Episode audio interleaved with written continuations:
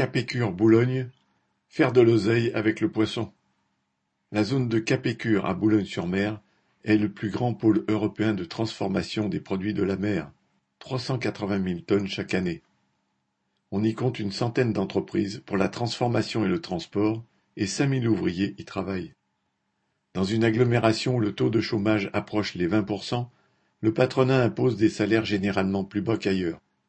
Dans les ateliers de découpe du poisson, il ne fait jamais plus de six degrés, on doit accumuler les couches de vêtements. Les gestes répétitifs causent de nombreux troubles musculo-squelettiques.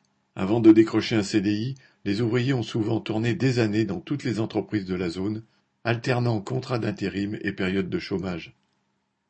Mais sur la zone sont implantés des mastodontes du secteur qui réalisent d'énormes profits et attirent les appétits de nombreux fonds d'investissement.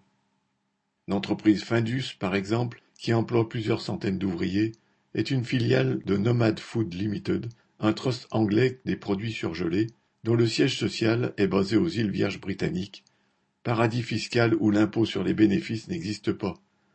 Findus a successivement été propriété de Nestlé, de Unilever ou encore de la banque américaine JP Morgan. Elle est toujours cotée à la bourse de New York. À Capécure est aussi implanté Movie, Leader mondial du saumon d'élevage coté à la bourse d'Oslo. Pour la première fois de son histoire, Mowi a réalisé un milliard de bénéfices en 2022. Alors que la demande mondiale en saumon a augmenté, les quelques trusts du secteur, en situation de monopole, ont sciemment limité leur production. Comme dans beaucoup d'autres secteurs, cela fait exploser les prix de vente du produit fini et alimenter l'inflation. Parallèlement, plus de 3500 emplois ont été supprimés dans l'ensemble du groupe, et si Mowi produit moins, ses profits atteignent des sommets.